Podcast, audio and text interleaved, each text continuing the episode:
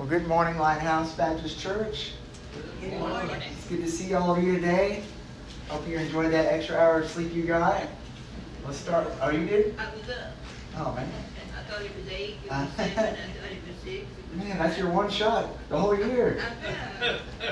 I finally got mad and went back to bed at eight o'clock. Man, well, I guess you did get your extra hour. Let's pray. God, thank you so much for this church. Uh, thank you, God, for your word. Your word is a lamp to our feet, it's a light for our path.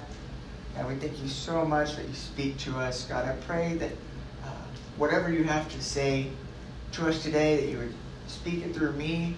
God, I pray, God, that you would uh, speak through me and you would guide us all by your Holy Spirit a deeper and better understanding of what it is you have to say to us today. We love you, God. We thank you so much. And it's in Jesus' name that we pray. Amen. This is our third week, I believe, in our series on 1st and 2nd Peter. And we're calling this series a new creation because ultimately Peter knows that we're a new creation in Jesus.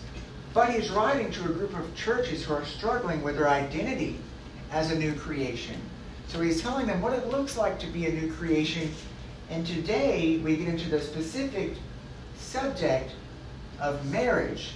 Now we know that Jesus said in the resurrection there will be no giving uh, in marriage, but right now we do have marriage. Marriage is a good part of creation. And so, as Christians, as believers, how do we live as married people? But even if we're not married, even if we're single, what can we learn from God through marriage? Well, our passage today is 1 Peter chapter 3, verse 1 through 7. So 1 Peter chapter 3, verse 1 through 7. He says, Wives, in the same way, submit yourselves to your own husbands, so that if any of them do not believe the word, they may be won over without words by the behavior of their wives when they see the purity and reverence of your lives. Your beauty should not come from outward adornment, such as elaborate hairstyles and the wearing of gold jewelry or fine clothes. Rather, it should be that of your inner self, the unfading beauty of a gentle and quiet spirit, which is of great worth in God's sight. For this is the way the holy women of the past who put their hope in God used to adorn themselves. They submitted themselves to their own husbands, like Sarah, who obeyed Abraham and called him her Lord. You are her daughters if you do what is right and do not give way to fear. Husbands, in the same way, be considerate as you live with your wives and treat them with respect as the weaker partner and as heirs with you of the gracious gift of life, so that nothing will hinder your prayers.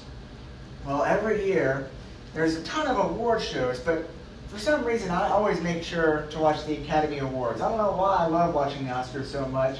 I think it's because I watched it as a kid and maybe there's some nostalgia attached to it, but every year I watch the Oscars. And if I miss out on it, what's going to happen? I'm not going to be able to talk to people about it the next day. They're going to say, Did you see what happened at the Oscars? And I'm going to say, No, I didn't watch it. So I have to watch it every year. And in 2013, so six years ago, every year they have a controversial moment that people talk about. But this year's, or in 2013, that year's moment didn't seem that controversial. They almost made it to the end without anything happening. And then Argo won the award for Best Picture. Now, Argo not only stars Ben Affleck, but Ben Affleck directed Argo. So who gets to do the speech to accept the award? Ben Affleck, of course. So Ben Affleck gives his speech and he thanks his wife at the time, Jennifer Garner. He says, Thank you for working on our marriage the last 10 Christmases. Marriage is hard work, It's good work. It's the best kind of work. And that doesn't sound very controversial, does it? No. Well, except the fact that it was controversial and people talked about it the entire day after the Oscars. Why was it a big deal that Ben Affleck said being married to Jennifer Garner is hard work?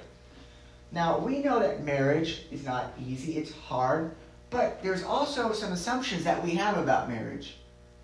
We assume that the two ingredients needed, I should say the stereotypes that we have about marriage, is that in order to have a good and successful marriage, well, you just need a beautiful and attractive wife and a strong and powerful man. If you have those two, well, then you've got a good marriage right there. So, why is strong and powerful and successful Ben Affleck saying about his beautiful wife, Jennifer Garner, that marriage is hard work? And then two years later, they weren't married anymore. So, I'm not here to say, oh, I know why they got divorced or what happened. No, what I'm here to say is if all you need in marriage is a beautiful wife and a strong husband, then why didn't they last as husband and wife? Well, because we need more than just a beautiful wife, and we need more than just a strong and powerful husband if we're going to be in good, God honoring and loving marriages. But it's interesting because Peter agrees.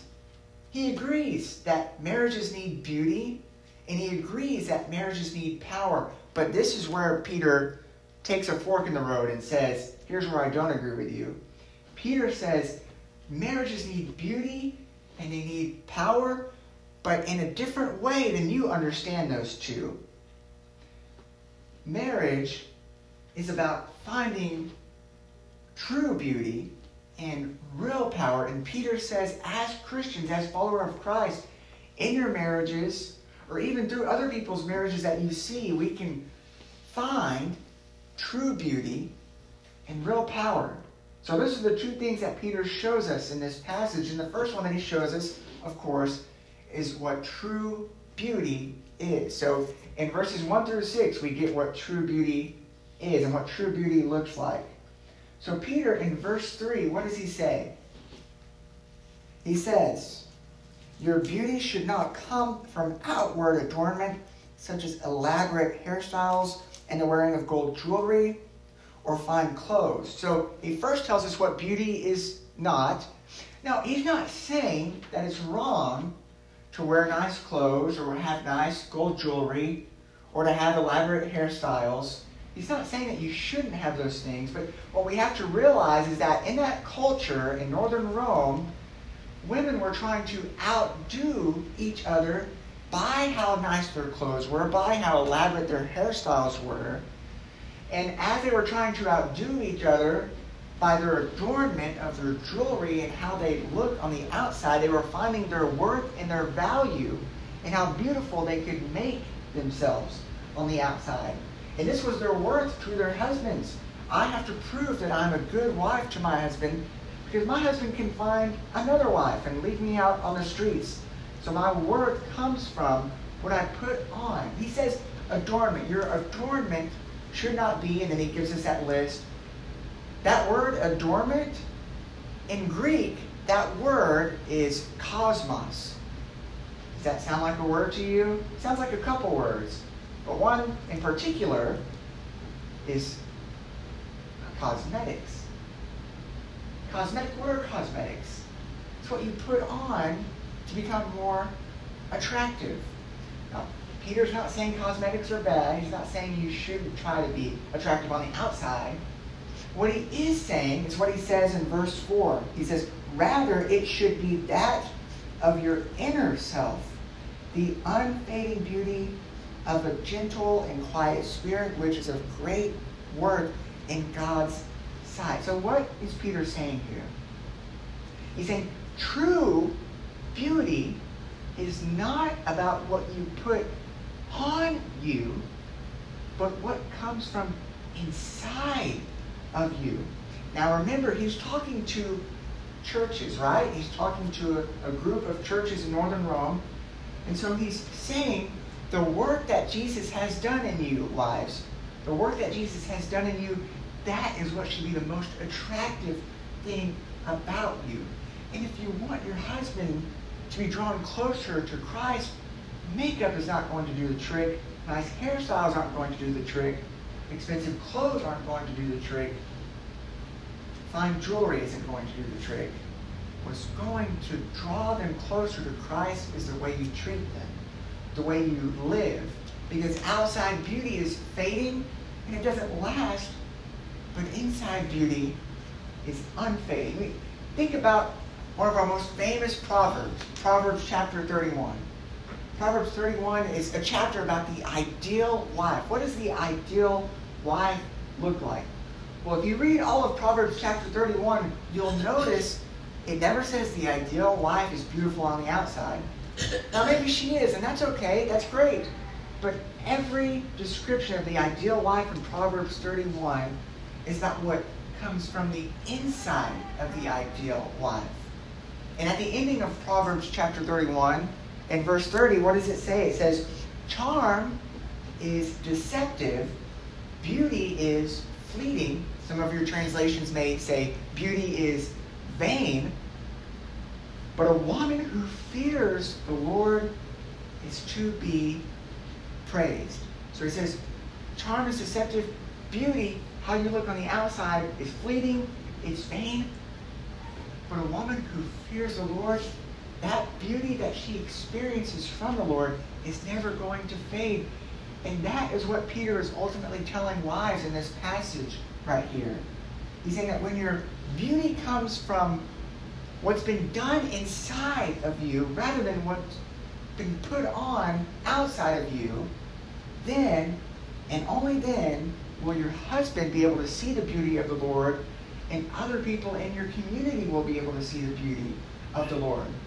You don't see the beauty of the Lord based on how attractive you are on the outside. Though it's okay to try to be attractive on the outside, but Peter says what's most important is that you're attractive on the inside and that you treat your husband in a loving and caring way. He says, submit to your husbands and when we read that word, it sounds kind of like he's saying, be a robotic slave to your husband, doesn't it?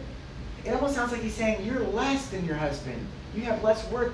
But that's not what he's saying at all. The word for submit that we see here is basically a military word, which means to rank under. And so, if I'm in the military and I rank under somebody, does that mean that they're better than me? No, it just means that I'm trying to support them. I'm trying to help them. I'm trying to make life easier on them.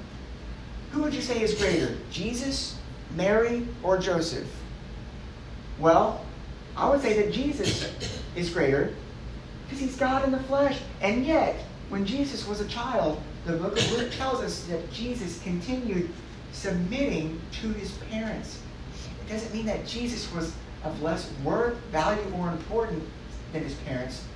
It doesn't mean that he always agreed with his parents, but it meant that he cared about his parents, and that he was seeking by his behavior to support them and encourage them and help them as parents. And that's why Peter says, Wives, submit to your husbands, because he says, Wives, support them, help them, treat them in a loving way, rather than only allowing your beauty to be the way that you treat your husband. Of course, husbands, want a beautiful and attractive wife, but Peter says what's truly the most important thing in a wife is how attractive she is on the inside. So he shows us not what fake and artificial beauty is, he shows us what true beauty is. And then a lot of people stop there, don't they? But we have to move on to verse 7 to see what Peter says to husbands. In verse 7, he says, Husbands, in the same way, be considerate as you live with your wives and treat them with respect as the weaker partner and as heirs with you of the gracious gift of life so that nothing will hinder your prayers. Now, why does Peter refer to wives as the weaker partners? Well, because in that culture, we have to understand the context of what's going on. In that culture, men, or I should say husbands, had power over their wives. Typically, they were the breadwinner. Typically, they were much stronger physically. A husband, think about this, a wife had to obey their husband's religion. There was a rule in Rome. If your husband has a certain religion, your wife has to obey it. Talk about power. Men had power, and they could use it to intimidate and to control. And Rome said not only are women weaker physically, but they're weaker mentally, they're weaker emotionally. Now, Peter obviously doesn't agree with that. He just addressed women as equals. He just addressed them in this letter, not saying men interpret this for your wives, but no, I'm speaking with women face to face, just as Jesus taught women face to face. Peter is saying, yeah, most of them are probably weaker than you physically, and you can use that to intimidate them and control them and manipulate them, and you have power over them because in your society and in your culture, you have all of the advantages that you can use to take advantage of your wives. But what does he say? He says that power is not about how strong you are. You know, it's not about how strong you are. It's about how you use your strength. Do we really believe that, though? Do we really believe that power is not about how strong you are, but about how you use your strength? I think we actually do believe that. If I turn on the news and I see that there was a mass school shooting, now, who was the strongest person in that school shooting? The person with all of the military weapons. But what do we say about them? We don't say, wow, they are powerful. We say, wow, they are weak. They are cowardly. But hey, if power is all about how strong you are, then they're powerful. But Peter says that's not power. Power is how you use the strength that you have. And husbands, if you want to use your strength to intimidate, manipulate, and control your wives, when I say wives submit to your husbands, do you look at that as a way to take advantage of your wives? Or do you say, maybe I am physically stronger than my wife. Maybe I do have advantages that they don't have. In that time, most jobs are manual labor. Most wives cannot work that job. Men, are you going to use that in order to say, you have to do what I say, wife, or you're going to starve to death? You're going to be thrown out onto the streets. You have to obey what I worship.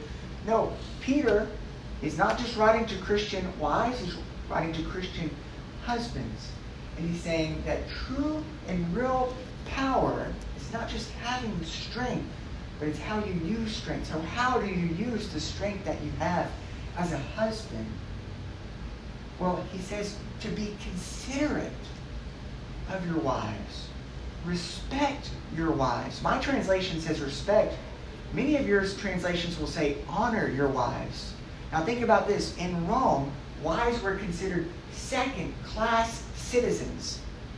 In chapter 2, Peter said, honor the emperor. In chapter 3, Peter says, husbands, honor your wives. Emperor, the most important person in civilization, wife, a second class citizen, Peter says, put them on the same level. Honor them in the same way. Respect them and revere them and be considerate of them because you may say that I'm strong and that I have power, but the power that was meant to be given to husbands in marriage was the power to be considerate, loving, caring, respectful, and honoring of the wife. But he says, do this so that your prayers will not be hindered. And this kind of strikes at something that we believe about marriage. Sometimes we believe that marriage is about our happiness. That's true. And that's part of why Peter is writing what he's writing. But it's not just about our happiness. Peter is saying that your marriage, the way that you relate to each other in marriage, is a pointer. And it's a pointer to Jesus.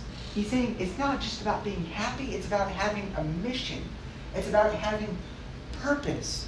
And he's saying, husbands, if you mistreat your wives, you will not pray together and it will hinder your prayers because how you treat your wife is how you treat God Himself. And so he's saying marriage is meant to show people a relationship.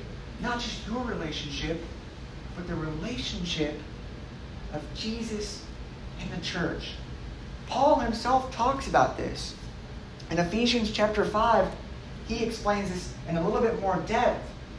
But in verses 21 through 33 of Ephesians chapter 5, Paul, and it's going to sound very similar to what Peter said, he says, Submit to one another out of reverence for Christ. So submit to one another, give up your freedoms for one another, give up your hopes for one another, give up your dreams for one another, give up your rights for one another. Submit to one another out of reverence for Christ.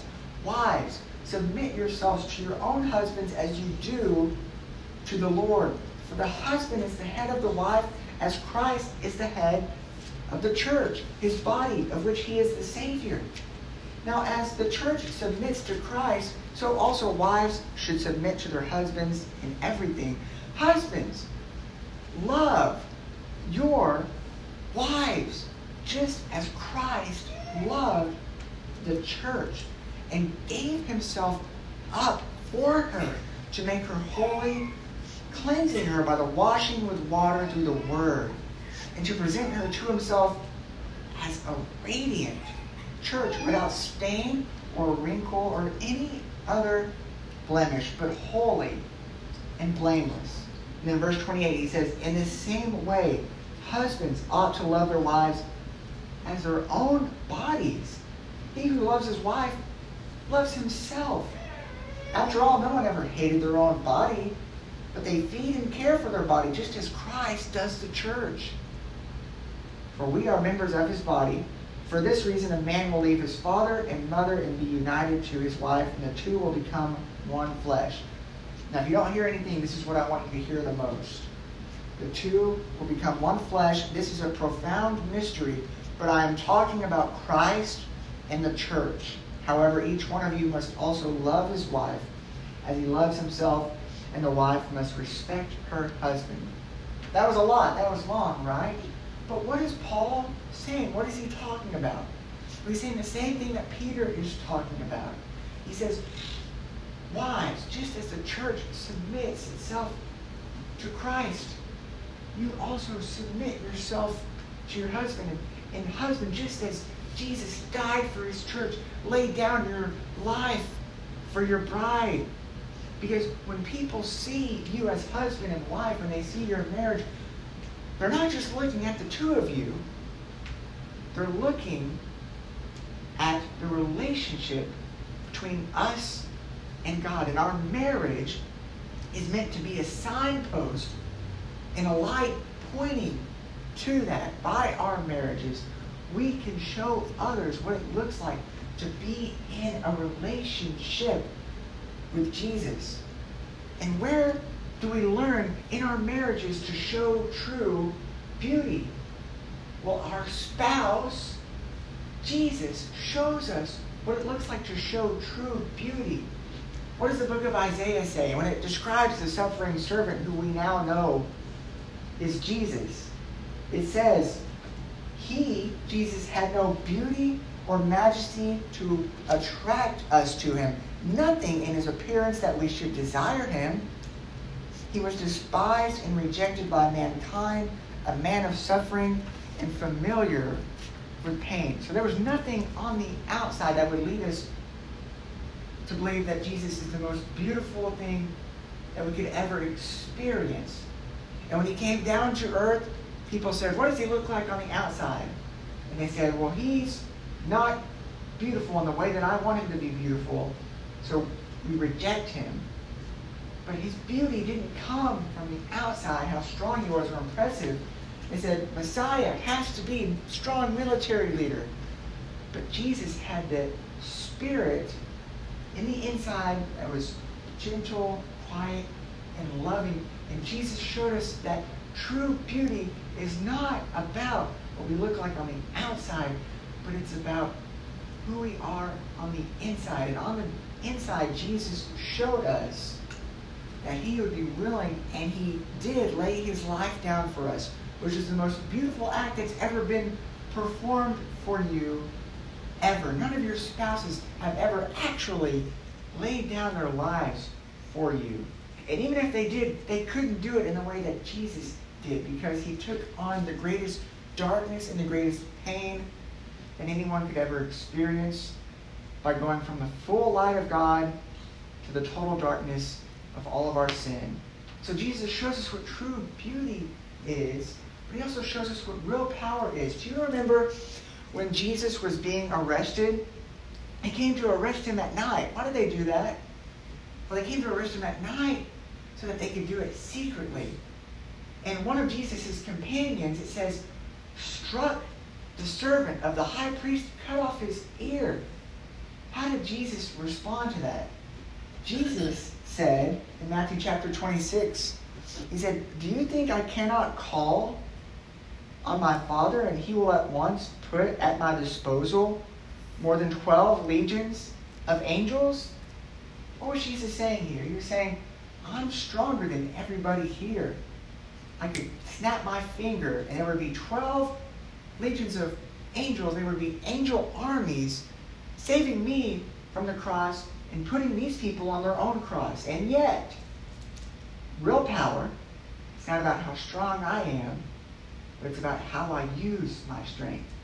How am I going to use my strength? I'm going to lay down my life for those who are putting my life on the cross. Jesus shows us in our marriages, in our lives, and in our walks with God what true beauty looks like and what real power is. And by showing us true beauty and real power, what was Jesus showing us? He was showing us real and true love, which is what Peter and Paul have been calling us to do for our spouses in our marriage. But what's the problem? We say, my spouse doesn't deserve true beauty. My spouse doesn't deserve real power. My spouse doesn't deserve for me to submit myself to them. They've got to earn it first, and then I'll give it to them.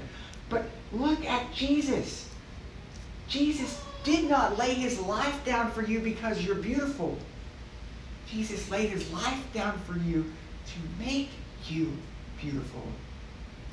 And Jesus did not lay his life down for you because you are equal to him but Jesus laid his life down with you to make you heirs to the promise of the grace of life.